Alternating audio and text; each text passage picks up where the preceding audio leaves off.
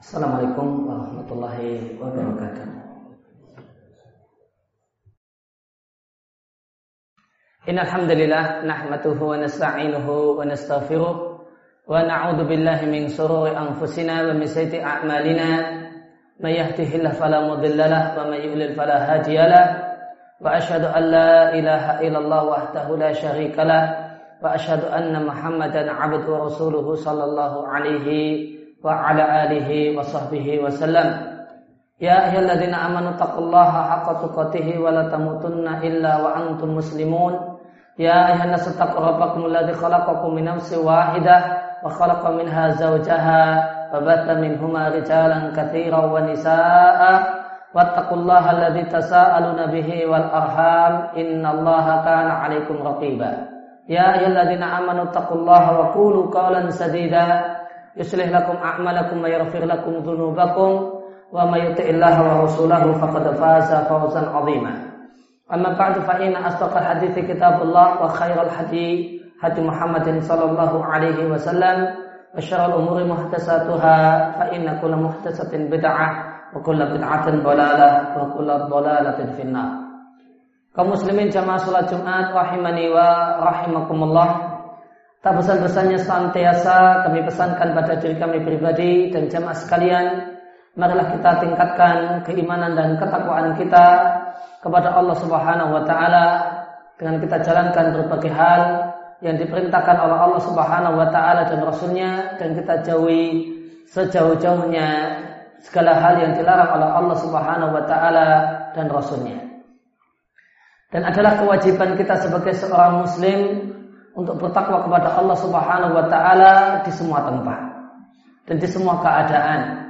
Maka kewajiban untuk bertakwa tidak hanya terbatas manakala ketika kita di masjid, manakala kita di pengajian, tidak pula hanya terbatas pada saat bulan Ramadan tiba, akan tetapi menjadi kewajiban kita bersama untuk bertakwa kepada Allah Subhanahu wa taala setiap saat, setiap waktu dan di semua tempat. Baik pada saat kita sendirian tidak ada siapa-siapa ataukah ketika kita bersama banyak orang. Sebagaimana sabda Nabi Shallallahu Alaihi Wasallam, "Ittaqillaha haitsu kunta." Maka hendaklah kalian bertakwa kepada Allah Subhanahu Wa Taala di mana saja kalian berada. Kaum muslimin jamaah salat Jumat rahimani wa rahimakumullah Sebagaimana kita ketahui bersama bahasanya Islam adalah agama yang sempurna, agama yang lengkap. Oleh karena itu berbagai hal berkaitan dengan segala hal uh, telah terdapat aturannya dalam Islam. Islam pun memberikan petunjuk-petunjuk, memberikan pedoman-pedoman yang jika petunjuk tersebut kita laksanakan maka yang pertama kali mendapatkan keuntungan dan manfaat dan mendapatkan maslahat adalah kita sendiri. Sebagaimana firman Allah Subhanahu wa taala, "Al-yauma akmaltu lakum dinakum wa atmamtu 'alaikum ni'mati wa raditu lakumul Islam madinah." Sesungguhnya pada hari ini pada saat uh, di hari Arafah pada tanggal 9 Dzulhijjah tahun 10 Hijriah Allah Subhanahu wa taala katakan pada hari ini telah kusempurnakan untuk kalian agama kalian dan telah kulengkapkan untuk kalian nikmat-nikmatku dan aku rela dan aku senang Islam sebagai agama kalian. Oleh karena itu, maka tidak ada satupun hal yang mendekatkan kita kepada surga dan tidak ada satu hal yang menjauhkan kita dari neraka kecuali telah Nabi jelaskan sejelas-jelasnya. Sebagaimana sabda Nabi Shallallahu Alaihi Wasallam dalam sebuah hadis yang sahih diatkan oleh At-Tabrani Nabi Ali Shallallahu Wasallam bersabda, "Ma baqiya syai'un yuqarribukum minal jannati wa yub'itukum minan nari illa waqad buyina lakum." Tidaklah tersisa satupun hal yang mendekatkan kalian kepada surga dan menjauhkan kalian dari neraka kecuali seluruhnya telah dibahas dan telah dijelaskan kepada kalian. Kaum muslimin jamaah salat Jumat rahimani wa rahimakumullah maka di antara hal yang itu sangat dekat dengan kehidupan kita yang setiap hari kita jumpai dan di sana terdapat aturan Islam dan di sana Islam memberikan aturan dan pedoman adalah apa yang kita alami ketika kita tidur, yaitu mimpi. Maka Islam pun telah memberikan aturan dan pedoman bagaimanakah yang harus kita lakukan ketika kita menjumpai mimpi.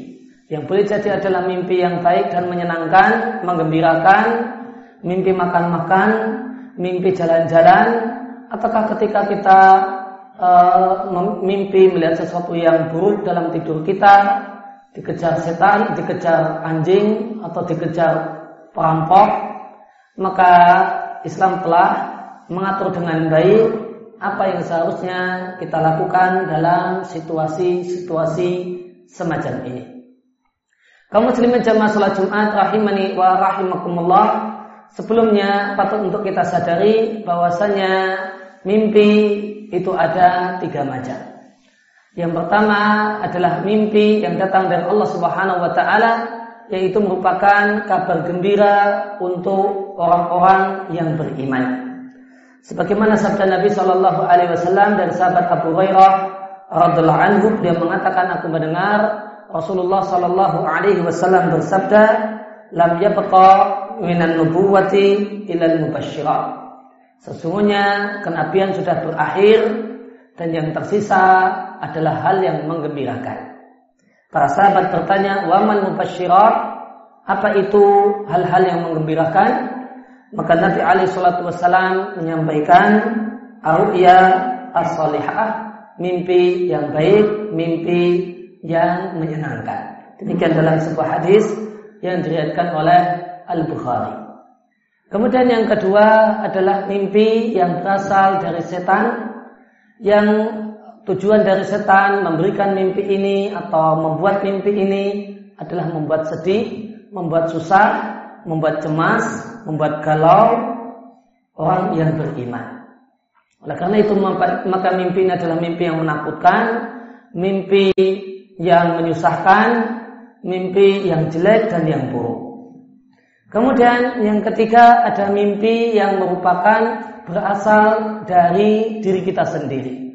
Manakala kita memikirkan suatu hal dan itu demikian serius kita pikirkan dan demikian itu seharian kita pikirkan maka tidak menutup kemungkinan ketika malam hari tiba maka kita akan melihat sesuatu yang kita pikirkan selama seharian tersebut. Ketika misalnya kita kehilangan uang 100 ribu dan ini sangat begitu menyusahkan diri kita dan sangat kita pikirkan, maka dari pagi sampai sore terus kita pikirkan, maka Tidaklah aneh dan sangatlah wajar jika malam hari kemudian mimpi melihat uang 100 ribu itu berada di satu tempat tertentu. Yang ini bukan berarti petunjuk tentang keberadaan uang 100 ribu, namun ini karena adalah buah dari kita memikirkan uang 100 ribu tadi selama seharian. Kaum muslimin jamaah salat Jumat rahimani wa rahimakumullah berkaitan dengan masalah mimpi dan adab-adab yang bisa kita dan seharusnya kita lakukan, maka terlebih dahulu mari kita simak beberapa hadis-hadis Nabi Shallallahu Alaihi Wasallam tentang hal ini. Pertama adalah sebuah hadis yang diatkan oleh Al Bukhari dan Muslim dari sahabat Abu Qatadah radhiallahu anhu beliau mengatakan, aku mendengar An Nabi Shallallahu Alaihi Wasallam bersabda, "Arudiyah al hasanatu minallahi." Sesungguhnya mimpi yang baik dan menyenangkan itu berasal dari Allah. Fa'idha ra'a ahadukum ma maka jika kalian dalam tidur melihat dan menyaksikan sesuatu yang menyenangkan, maka fala yuhaddis bihi illa man yuhibbu. Maka yang pertama Nabi sampaikan, janganlah Anda ceritakan mimpi yang enak dan menyenangkan tersebut kecuali kepada orang yang tidak memiliki permusuhan, tidak memiliki kejengkelan dengan diri Anda. Nah, orang yang menginginkan dan menyukai dan simpatik dengan Anda, maka ceritakanlah kepada orang tersebut. Wa yakrahu namun jika seorang itu dalam mimpinya melihat sesuatu yang tidak menyenangkan, sesuatu yang menakutkan dan menyeramkan, falyata'awad billahi min syarriha. Maka yang pertama Nabi katakan hendaklah dia memohon perlindungan kepada Allah dari kejelekan mimpi. Wa min syaitani dan yang kedua hendaklah dia memohon perlindungan kepada Allah tabaraka wa taala dari kejelekan dan gangguan setan.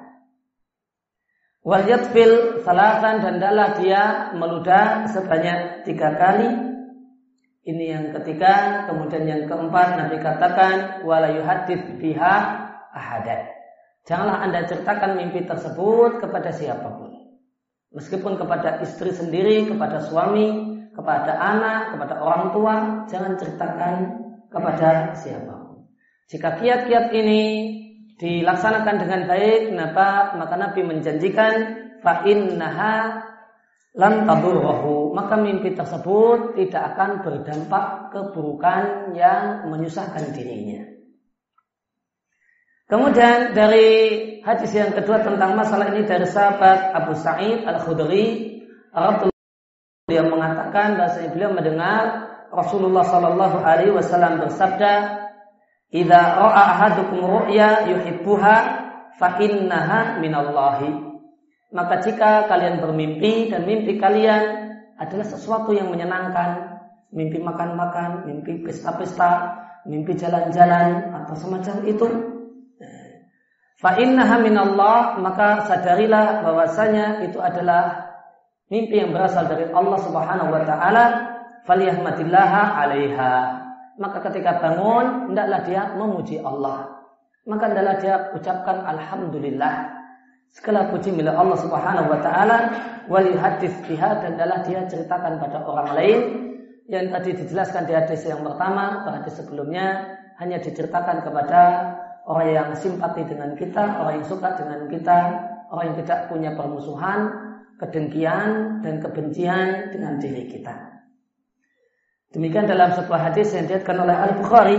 Kemudian hadis yang ketiga tentang hal ini adalah hadis yang diatkan oleh Muslim dari sahabat Jabir radhiyallahu anhu dari Rasulullah sallallahu alaihi wasallam beliau mengatakan idza ra'a ahadukum ru'ya yakrahuha maka jika kalian melihat mimpi yang tidak dia sukai falyabsuk an yasarihi salatan hendaklah dia meludah ke kiri sebanyak tiga kali. Wal yasta'id billahi minasyaitani salatan hendaklah dia memohon perlindungan kepada Allah dari gangguan setan sebanyak tiga kali. Wal yatahawwal an jambi alladhi kana alaihi dan hendaklah dia berpindah lambung yang tadi dia gunakan untuk tidurnya. Kalau tadi tidur dengan lambung kanan di bawah, miring ke kanan, maka ubahlah posisi dengan tidur dengan miring ke kiri atau sebaliknya. Dan lafaz yang lain, fa in ahadukum. Jika kalian mimpi melihat sesuatu yang tidak uh, tidak dia sukai, yang tidak menyenangkan, maka yang terbaik hendaklah dia bangun dan kemudian mengerjakan sholat. Demikian dalam sebuah hadis yang diatkan oleh Muslim.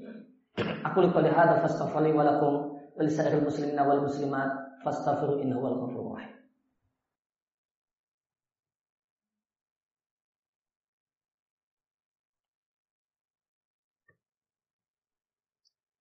Alhamdulillah wa kafa wa salatu wassalamu ala rasulil mustafa wa ala alihi wa sahbihi wa man tabi'ahum bi ihsanin ila yaumiddin. Amma ba'du. Kaum muslimin jamaah salat Jumat rahimani wa rahimakumullah. Di khutbah yang pertama telah kami sampaikan beberapa hadis yang membahas tentang sikap yang seharusnya dilakukan oleh seorang muslim ketika dia menjumpai mimpi yang baik ataukah mimpi yang buruk. Yang bisa kita simpulkan dari tiga hadis yang tadi kami bacakan di khutbah yang pertama, maka bisa kita buat simpulan yang pertama berkaitan dengan mimpi yang baik.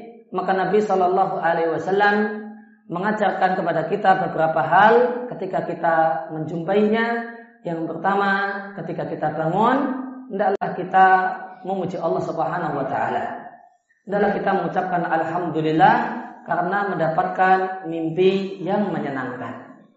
Kemudian yang kedua yang hendaknya kita lakukan adalah menceritakan mimpi tersebut berbagi cerita tentang mimpi tersebut kepada namun tidak boleh kepada sembarangan orang Nabi sampaikan namun Nabi garis bawahi hendaklah hanya diceritakan kepada orang yang tidak memiliki permusuhan dan kebencian kepada diri kita. Namun orang yang merasa bahagia jika kita bahagia merasa senang jika kita senang dan adalah orang yang uh, ikut gembira ketika kita senang dan ikut sedih ketika kita bersedih itulah orang yang mencintai diri kita.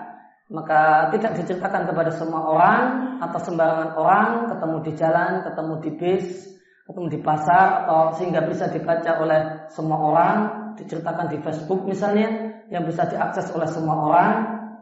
Namun tidaklah hanya diceritakan kepada orang tertentu saja. Karena apa?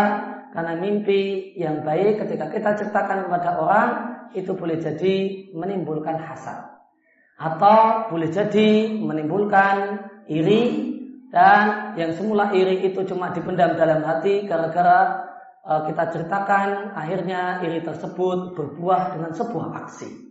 Sebagaimana saudara-saudara Nabi Yusuf alaihissalatu wassalam setelah mereka mengetahui mimpi yang demikian indah yang dialami oleh Yusuf maka iri mereka, dengki mereka kemudian berlanjut dengan sebuah aksi.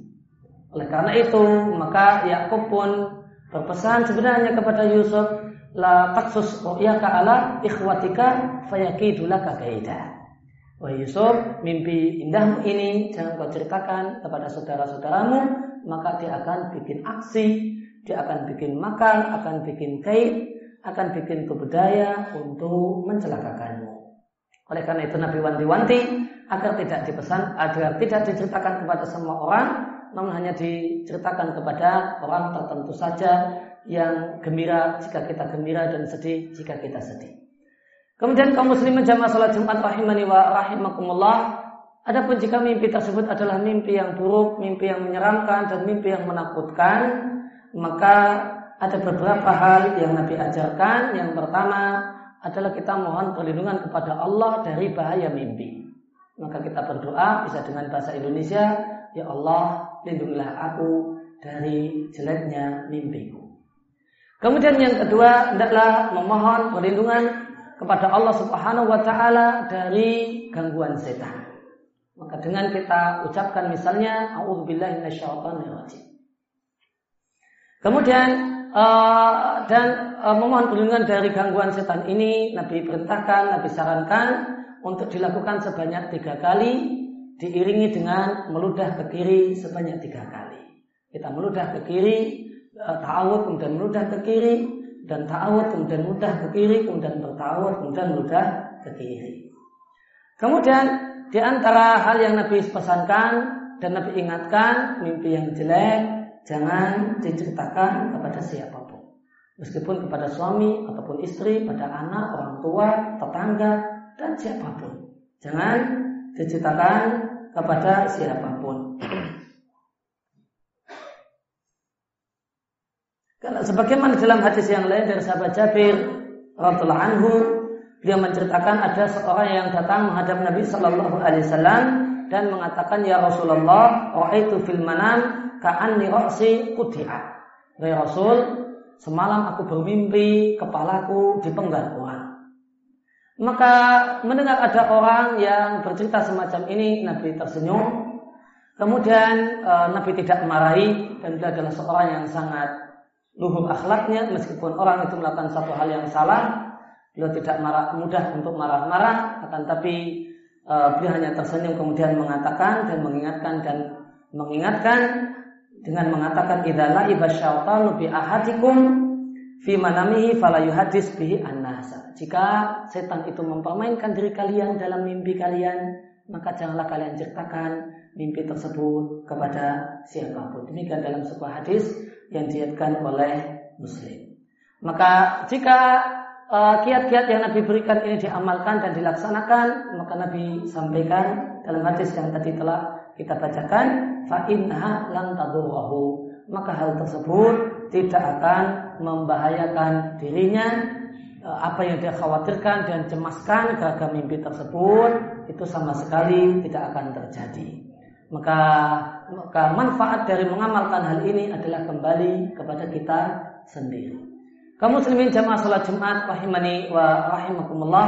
Demikianlah uh, apa yang Nabi tuntunkan dan apa yang Nabi ajarkan kepada kita berkaitan dengan masalah mimpi ini menunjukkan betapa sempurnanya Islam dan betapa mulianya ajaran Islam dan lengkapnya ajaran Islam. Uh, dan ada satu hal berkaitan dengan mimpi yang juga Nabi ingatkan bahwasanya di antara dosa yang sangat besar adalah uh, mengucapkan uh, berbohong dalam masalah mimpi. Mengatakan bahwasanya saya bermimpi demikian dan demikian padahal itu tidak terjadi. Nabi sampaikan dan Nabi katakan ini adalah akdamul firaq. Ini adalah kebohongan yang paling bohong.